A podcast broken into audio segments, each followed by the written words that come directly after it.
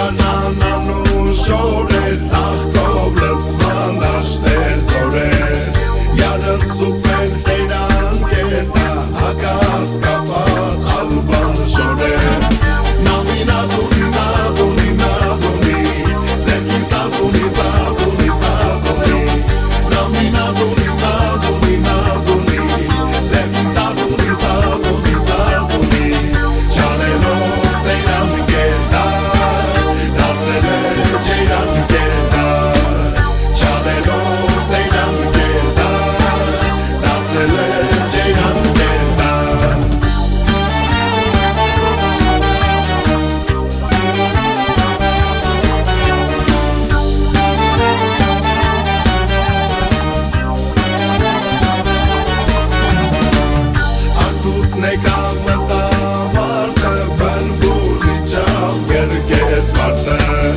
Hazar sirun hazar hekip çelik